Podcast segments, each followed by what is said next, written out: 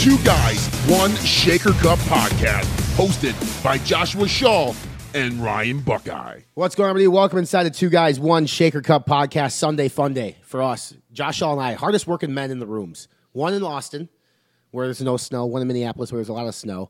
Uh, but this is, you know, we, I think a lot of people don't understand when you're an entrepreneur and you own your own business, the days of the week become sort of just like non existent. Yeah. Like today's like Tuesday to me.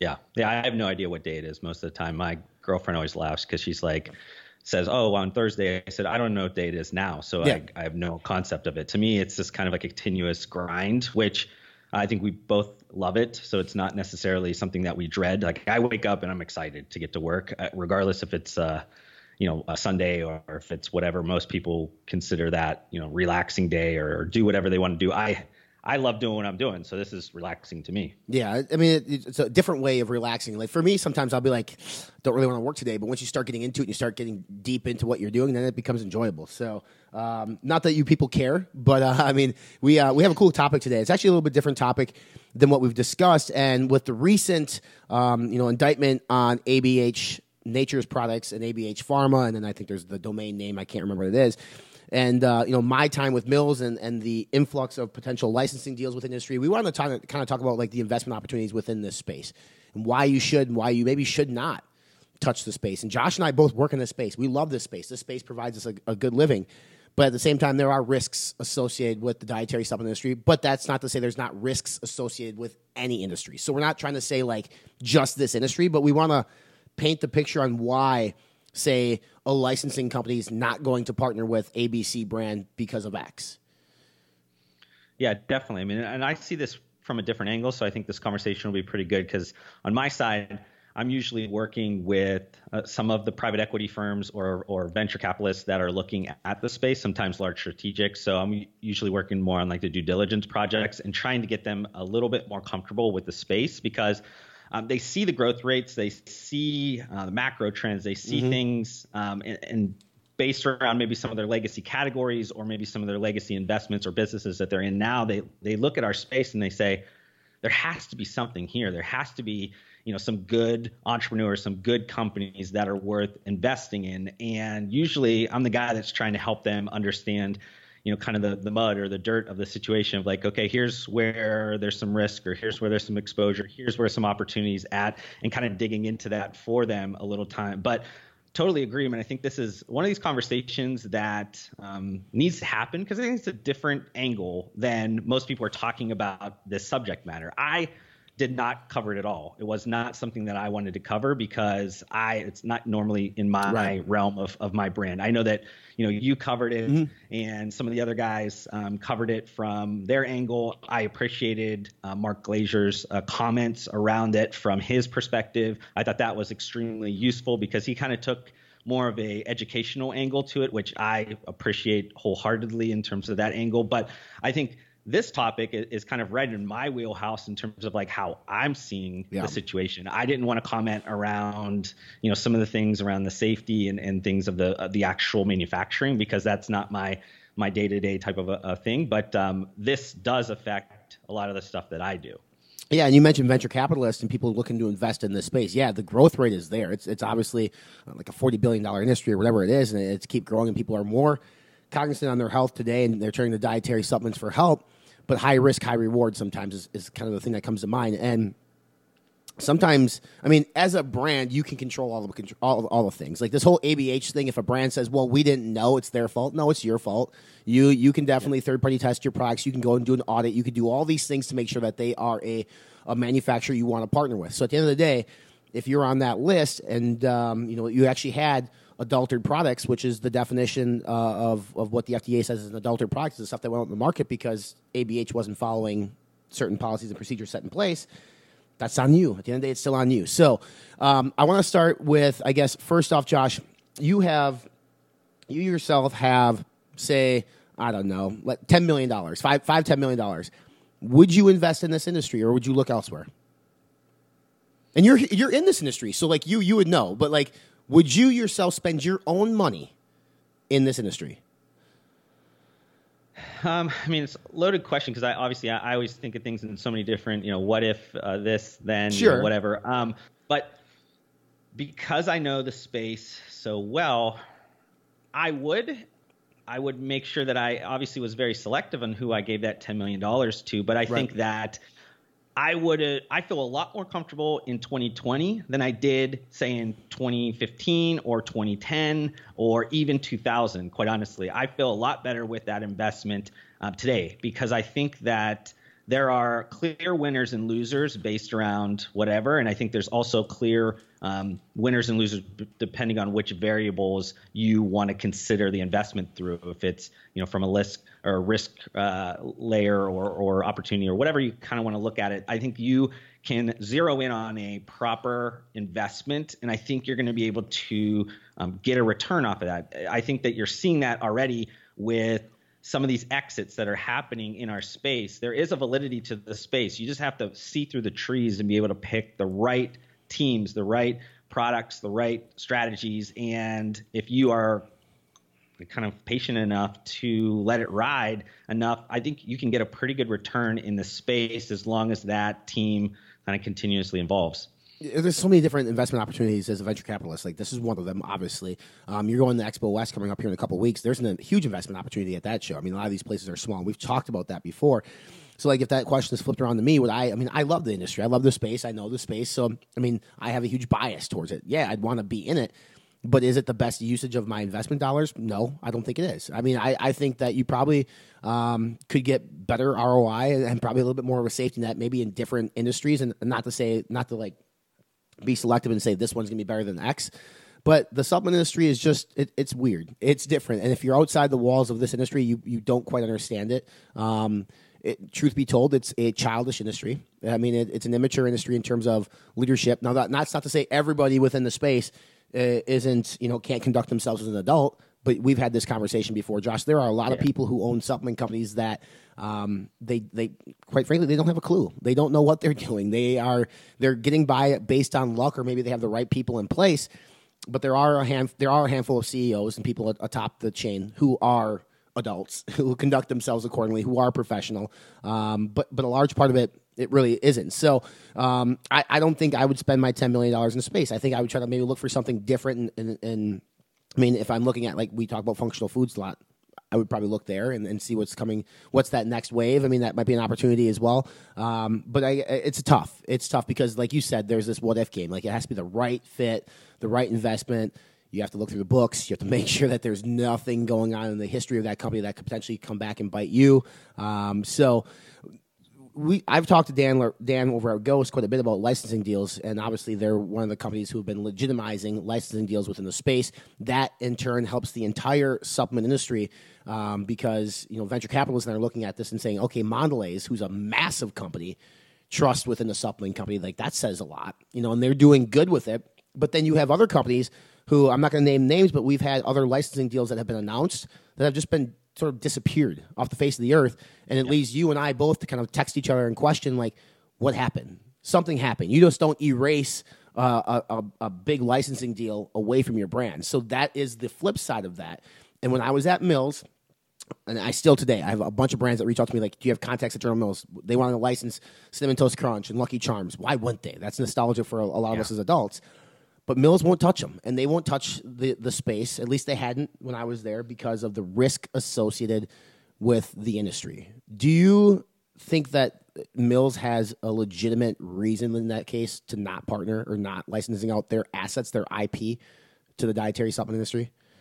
Yeah, one hundred percent. I mean, you have to think like these are billion dollar assets. These, in a lot of cases, are the most um, important asset for these for these portfolios. You know, for them to trust a another industry, another kind of person to shepherd their brand in a space that they're not they're not in. So if somebody does something just even remotely wrong that draws any negativity mm-hmm. towards that, it does knock down that brand. So if you are you know you're, you're, dealing in cereal all the time and all of a sudden somebody wants to come in and put it in a protein powder but you don't really have all that much understanding about just how the manufacturing process works how the you know the FDA deals with it over um, some other regulatory bodies, and and you you start to throw up red flags and mm-hmm. you start to think like is this worth it is am i actually going to get a re, you know an actual material benefit off of this um, and that's where a lot of this comes down to these license deals like they have the leverage, as you know, like at, at Mills or Mondelez or any of them, like they have the leverage here. Yep. It's it's not the, the other side around. So they basically are going to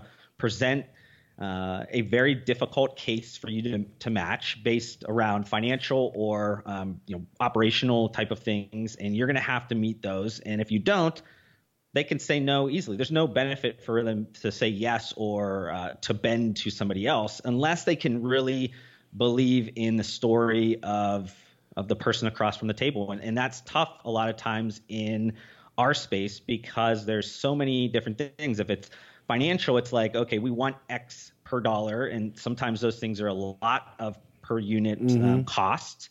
So depending on what your retail channel strategy is, sometimes it just doesn't work out for you from an economic standpoint. And then secondly, there's like you know they're going to ask for certain volume year over year type of a thing yep. to keep your uh, license deal. A lot of the times that is a tough hurdle to yeah. to match as long as you, you know especially if you don't really know uh, or trust that you're going to have a, a pretty strong growth kind of trajectory. And then after that, it's all around okay, you're not manufacturing this yourself. You don't own your own manufacturing. Now we need to kind of peek into the books of your manufacturer.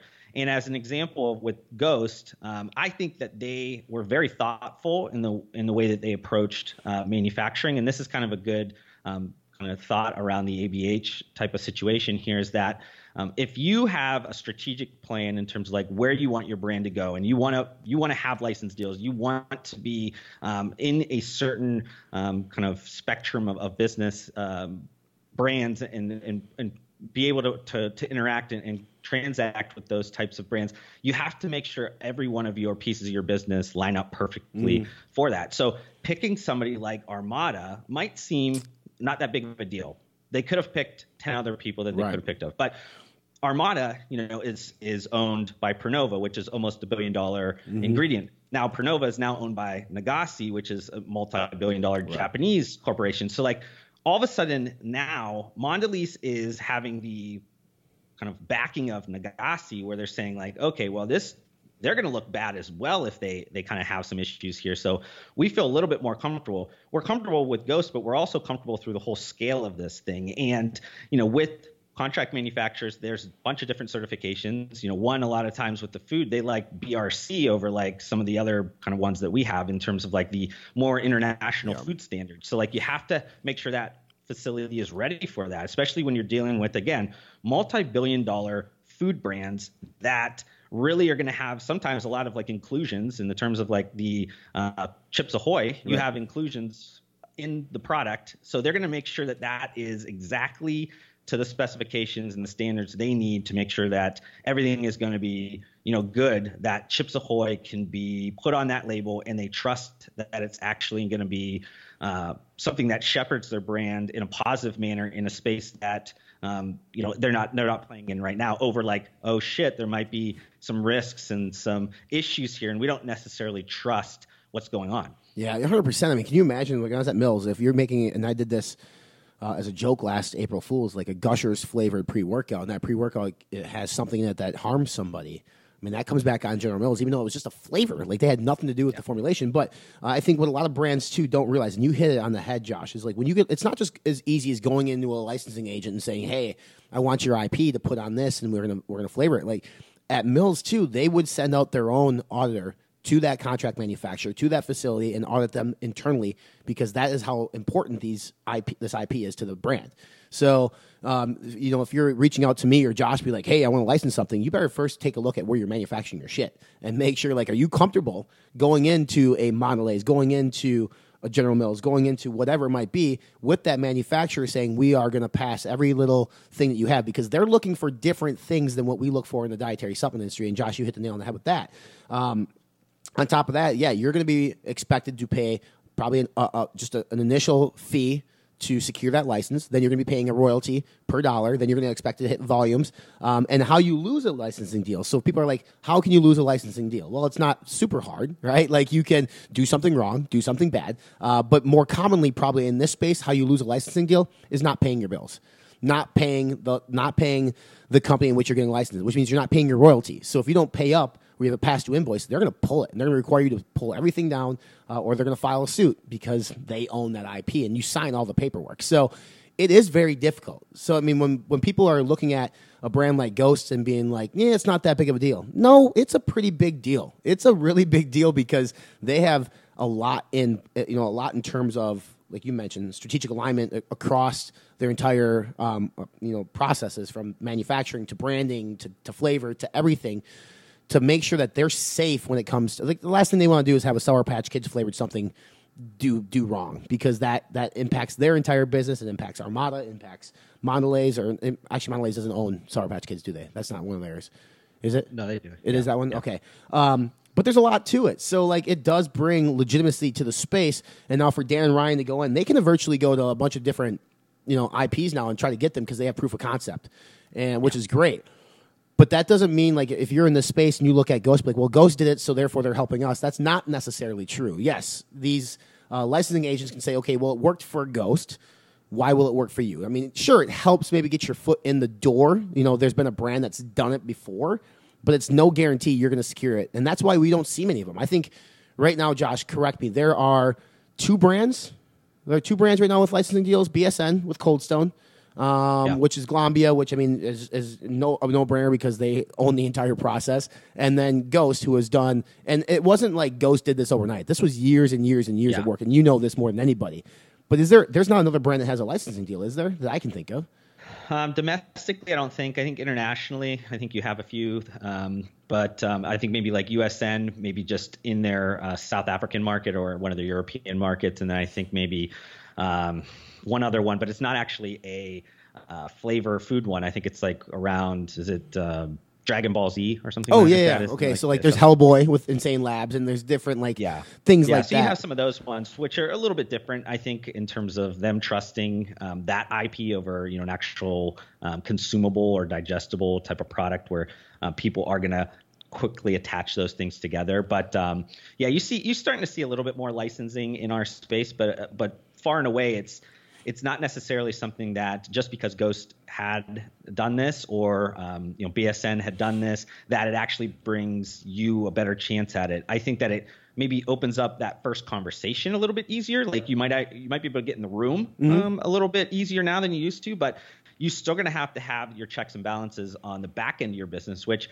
is where the vast majority of the differences in the companies that win and lose are at. It's like yep. you, you can tell very quickly around how they think and how they approach the back end of their business and the alignment of strategies and, and everything than um, the front end. A lot of times people confuse the front end because there are a lot of similarities and substitutes where you know one brand looks like the other brand looks like the other brand looks like the other brand and from a consumer standpoint they all kind of you know look look a little bit of the same uh, but on the back end my side where i'm looking at things i can very easily tell the difference between somebody that that uh, has got their checks and balances in that side of things and ones that are just kind of riding by the seat of their pants and hoping that you know everything works out for them so that bring, begs a question then. What do we do as an industry to make ourselves more attractive? What do we do as an industry to make ourselves more investable from venture capitalists, make us investable in terms, or partner, you know, uh, uh, partner, what's the word I'm looking for? Like being able to partner with, like with these licensing companies, like, a stay the stay the fuck out of trouble. I mean, I think is the big thing. But the, uh, you know, the ABH Pharma does not help.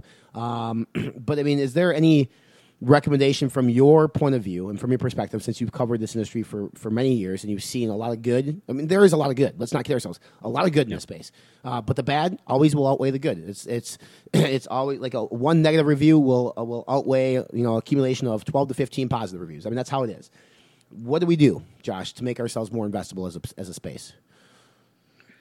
Yeah, I don't think it happens overnight for sure. I think that it's going to be something where there's there's going to need to be proven cases that have happened. I think that we talked about this in previous podcasts where um, there were a few of the protein bar companies that were um, fostered from our space and um, sold, and I think that those uh, really help. I mean, I think mm-hmm. that when you have outside investors come in and be able to exit in a profitable manner, um, that looks good for other people then to come in and say, let me take a look at this. Maybe I can see through through the trees. Maybe I can find the right entrepreneurs, the right story, the right brand, the right products, all those types of things, and make um, a positive investment. I think that that is from kind of the outside in. I think that we need more of those positive stories. I think yeah. we need more of those that not only um, sell for a good uh, multiple, but also end up proving well for the person that purchased it. I think that that's where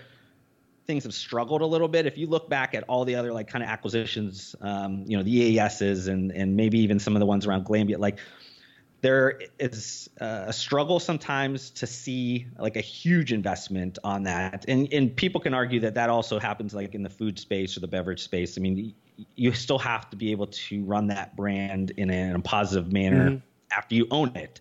But you're going to need to see more of those stories. That's outside in. I think from the inside perspective what i'd like to see more is that brands get set up as like I mean, these are businesses. People need to set these things up like businesses. They need to think about strategy. They need to think about the stuff that's unsexy, the the accounting, the the legal, the regulatory, the you know the operational things. Like there are things that are not fun to do, and a lot of the owners do not want to do that because they want to be at trade shows and with models, and they want to you know be out there flossing and doing whatever they do. Like cool, but that's not going to get you to get any type of outside investment because what's going to happen is somebody's going to come in and, and we're talking here about like sound investors sound PE firms you know venture funds um, large strategics like like general mills. They have tons of people that are both from the inside and the outside you know somebody like me that comes in and i literally just pick holes into your business like it's like you've never seen it before. You're just mm-hmm. like i've never even thought of these things before. I've never even approached things that way. So what i would say is like you know you need to set it up. You need to be a business. You need to think about things in a business manner. Set yourself up for the future. So if you aren't thinking about what you're doing three years from now, five years from now, like one of the big things I always ask my clients is what is your what's your exit strategy? What are we working towards here? And a lot of times they take a step back and why are you asking me that question? Like, mm. what do you mean? I'm I'm trying to grow my business, but they haven't gotten past the point of like, yeah, I'm going to try to grow my business, but are you trying to sell in the next two years? Where you know, are you trying to become uh, a mass brand? Are you trying like there isn't that like strategic plan that is there, and for you not to know where you're going, it's hard for you then to set up your business in a strong manner that then when somebody wants to invest in you will be easily understand what you're trying to accomplish and be either saying I can add value to this with my capital, my, you know, mm-hmm. my understanding of the business or or not. A lot of times what happens is it's just not set up properly for any of these people to even come in because all they're going to see is like a, you know a lifestyle business, and I use that term not in the sense of like ghost life ghost lifestyle. I'm saying like you know it's somebody that's just running their business as like they're in it every day and they're enjoying it and they're making a little bit of money, but it's really not an investable company. It's just like a one man show with maybe a sales guy or two. It's not mm-hmm. really a true business, something that somebody can get around and say, this is going to return my money 10 times, 20 times over. Yeah.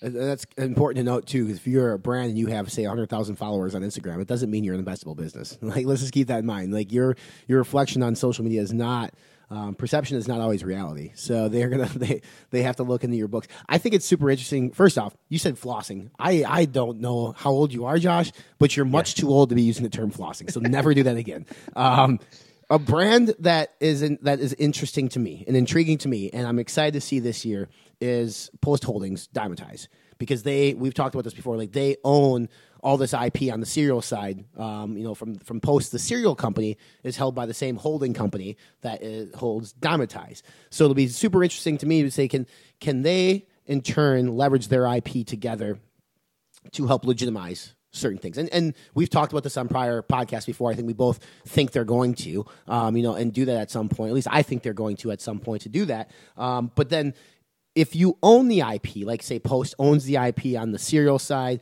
um, and, they use it on the Dymatize side, from a business standpoint, and, and in terms of a, a, much larger impact on our industry, does that help legitimize our industry when they actually own the IP, but they're willing to take the IP from the cereal side and place it on this sports nutrition product that's held by the same holding company? I'm not sure. I mean, I think that it helps maybe some other strategics maybe think about um, integrating or, or purchasing something a little bit differently. I think that you're going to see um, a lot more of these um, kind of um, ecosystem type of plays mm-hmm. where you're going to sure. have you know some different um, be the like product categories or just like uh, integrations with um, manufacturing or supplier or uh, maybe owning some retail spaces or whatever it is they're gonna you're gonna start looking at your business in, in a more like portfolio way so i mean it might help in that sense where like you know post holdings um, goes and gives them one of the cereal things. They see it does pretty well. So then it maybe makes to yourself you're like maybe i should go out and buy you know something that's uh, applicable to that. I can i can use some of my ip um, and, and actually you know create a good amount of return on this because I don't know what Post Holdings. Uh, I mean, I know they own about 80% of BellRing brands. I think maybe 75%. I don't know what the actual percentage is, but um, you know, Dymatize has, has, has not been doing all that well, and they have not been for a while. Um, and I don't know if they want to throw you know good money at, at, at, bad money in a lot of senses. You know what I mean? Like put your put your IP. Maybe they give them a C C brand first. Maybe try to try to play with it. I mean that that portfolio is is all about um, Premier Nutrition's mm-hmm. uh, RTDs. I mean that's it basically should have been called the uh, Premier Nutrition yeah. uh, portfolio. It should, should Cash not cow, have been the for uh, sure. Yeah, yeah, yeah. but it, um, yeah, no, it, I mean I think overall, I mean I think you're gonna. I'd like to see. I'd like to see more. Um, involvement. I, I, from my side, I mean, I already see more interest in it. I think a lot of people are peeking into the space. They're asking questions.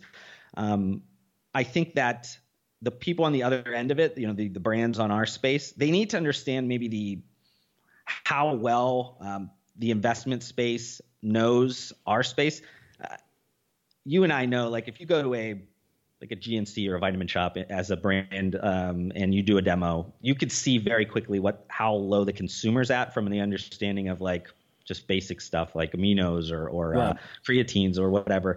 Uh, but it's the same way for these um, investors like they're going to come in. Really good example here. I, I was talking to uh, Mike McCandless, which used to own um, Scivation. Um, before he had sold sold the business to Nutrabolt, um, he he was telling a story around private equity, and he said one of the biggest questions they asked and what they were most worried about was that they believed that amino acids would be pulled off of the market uh, by the FDA. He mm-hmm. they thought that that was going to go away because sure. there was a risk there. And you think about it at that level, like that is what a lot of times the the base of understanding of these investors are working with. So you yeah. you have to really like take yourself down to that level as well and really realize like they're going to ask these questions uh, that you're going to think, man, that's just a little bit interesting why they're asking this because they just don't they don't live it every day. They're they're not living and breathing it. They're not at this level, you know, far advanced where we're at. They're they're thinking about things from a very like low exposure risk layer and saying, you know, is this something that is going to be scary? So we're talking about things like 10 degrees more scary than anything they're even worried about in our space because there's just not all that much understanding and what you and I um, are trying to do, and others are trying to do recently, is like we're trying to be more transparent around the industry. We're trying to give voices to the people that, for whatever reason, have never really spoken all that You're much. Right. You know what I mean? Like open up the contract manufacturers, open up the suppliers, open up every everybody start talking more. Mm-hmm. You know, mm-hmm. the more the information, the more that people understand about our space and understand that there's you know really smart people around in the space, the better it all appears. You know, the better that everything is going to look because they're going to be able to really research our space and go, wow, I actually can get a better understanding. I can actually understand what's going on. But for the, whatever reason, it was always in the shadows. Mm-hmm. Nobody ever wanted to get around and actually put themselves out there from the business side. I mean, there's a lot of people that obviously talk a lot around the end product consumer side, but like there's actually a lot of things behind the scenes that is just still very much in the dark that needs right. to come out. And I think a thing that'll help too the space is, I mean, more publicity around some of these acquisitions too, depending on who the, the venture capitalist firm is. Like, I mean, you look at right the Quest billion dollar thing that was huge. That was good for the industry. Although Quest was more of a functional food, it wasn't a powder. Well, they have powders. I mean, they have protein powders and stuff like that. Um, but even like you go back at, at, to ProSupps when ProSupps was acquired, or at least not hundred percent acquired, but like a big portion of it, right? Like a big portion of it um, at ProSupps, like they're owned by an investment firm. It, it has the the majority stake in ProSupps, which is a dietary supplement company. Things like that, if they're publicized more and people understand like, okay, this investment firm, which is very reputable, decided to invest money in this. Maybe I should start looking into it. So maybe maybe the dietary supplement industry just needs The Rock to come in and buy a company. You know, and he goes in and he does Under Armour, boom, people love it. He does Voss water, boom, people love it. He comes out with a tequila, now I'm gonna be an alcoholic. That's all this industry needs. I think is is Rocky Johnson, the Dwayne the Rock Johnson to come in. But I mean, in all seriousness, any sort of um, I guess crossover into mainstream helps the industry. So even like a brand like Performix, who has John Cena on the brand, that's a that's like a mainstream crossover. John Cena, obviously a bodybuilder, but an actor now, and, and he's in different digital commercials. And I think that also helps kind of outside firms recognize like this space might be enticing because I think a lot of venture capitalists, and you can correct me if I'm wrong, they're probably they're not familiar with the space and they probably don't automatically think like to put their dollars into the dietary supplement industry um, because it's it's sort of like an afterthought. They're thinking on, you know, uh, they're they're thinking Silicon Valley. Where can they put their money there versus you know. Tampa, Florida, or Boca Raton, Florida. So it's I think if we can uh, generate more positive noise and do some crossover into mainstream media at some place, more and more people will start kind of taking note and saying, okay, maybe it's not all that bad. This is this is a good thing. Um, and quite frankly, we haven't done a great job of that. I don't think as an industry. I mean, it's a, there's there's just it, we're a very digital first industry at this point now. There's no commercials anymore, which is fine, um, you know. But like, I I just don't. I mean, people that use supplements every day have no idea about the industry. Why would a venture capitalist firm spend a lot of time on it unless somebody like Josh goes in and says, hey, maybe you should look at. Maybe you guys should take a hard look at Redcon One. They're the fastest growing supplement company, you know, since MusclePharm or whatever it might be, to draw attention. Yeah, I mean, I think that when you first asked, you know, should I give the 10 million bucks to this space? I mean, I think in my head, I'm working around knowing even some of like the inflated multiples on like technology and, and all those types of things. And I think that's helping investors come to this space. There's a lot of industries that are very overvalued right now in the markets just because things have been very good. And, and there's certain areas that everybody wants to get in. And because of that reason, you can ask for kind of whatever you want. And some stupid people will say yes. And uh, smart lot, people a lot are, of stupid at, people. yeah. Uh, and a lot of smart investors are going, okay, well, I, I cannot justify that. Let's look at other spaces. And that's why you're starting to see you know CPG become a very big space for um, investors. And you know, for me, again, um, you know, talking back to that original question, like I think of sports nutrition much differently than most people. You know, to me, sports nutrition also includes like functional foods and beverages because that, to me, in my you know my use of sports nutrition, that's kind of what I use. I mean, mm-hmm. People can go back to some of those episodes we talked about, like what do we take. I mean, I eat a lot of protein bars and energy drinks because like that's easier for me to consume than mixing up a powder or whatever it is. Right. But um, I think that there's a ton of eyeballs coming towards the space. I think that what we need to do is just continuously add positive deposits into the bank and really try to limit these super negative withdrawals that are happening around you know an ABH or or whatever it is. It's you know I'm not going to place the the blame totally on ABH even in this sense because like the FDA had eight years plus of, of things yeah. they could have done. And, and like you know this is uh, looks bad on them as well which I think a lot of people in the industry need to make sure they're paying attention to that because anytime a government agency looks bad they're going to overreact towards the other direction. So um, who knows what's in the uh, future. But regardless I think that you know more people acting appropriately in the system helps everybody. That's kind of been my mo for forever is like we need to think more altruistic. We need to think more um, industry as a whole more of the you know the the we over me type of mentality here is that you you really have to think like the better that we all do here the better we're all off in the future unless you plan on leaving in the next year or so but i'd imagine the majority of the people in the industry that you and i know or you even me and you like we we want this all to keep going up yeah. because if it does you know 10 years from now whatever we're doing today is going to be worth a lot more 10 years from now. So I think people need to start thinking like, let's all act much more appropriate in the system here. Um, that is going to help everybody become more investable, help them uh, be able to do the things they see other industries do, more, much more mature industries. And maybe that's also like the learning opportunity. Like, mm-hmm. you know, we, a lot of people in our industry, they go to two shows a year. They go to the Arnold and they go to the Olympia. Maybe they go to something else. But like, think about going to other shows, like network with other business professionals in yeah. other industries. Like, get out there and like see how the other places think and and and approach business yeah. and you know whatever. Like, take and learn from other industries because.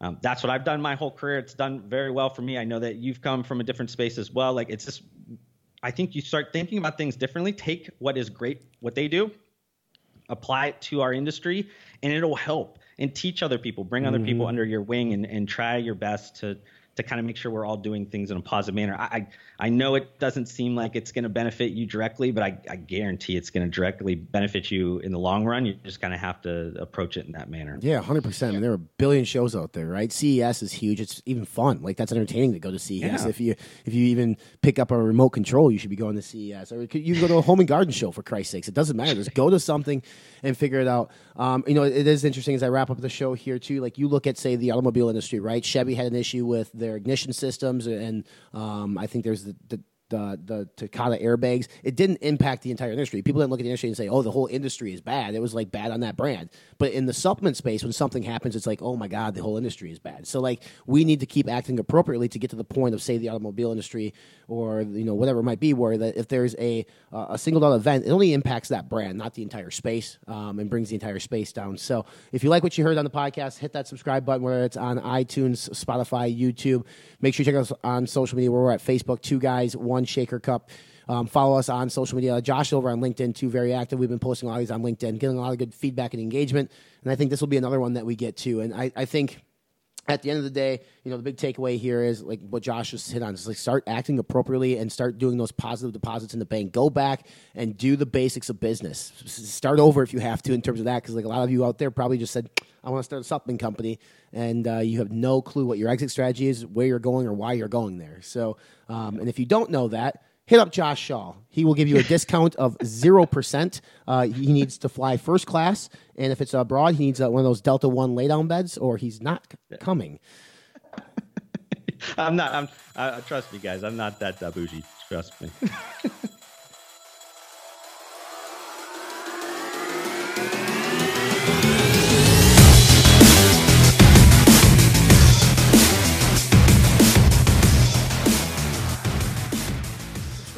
podcast. We're on iTunes, Spotify, Podbean, Stitcher, YouTube, Google Podcast, and more.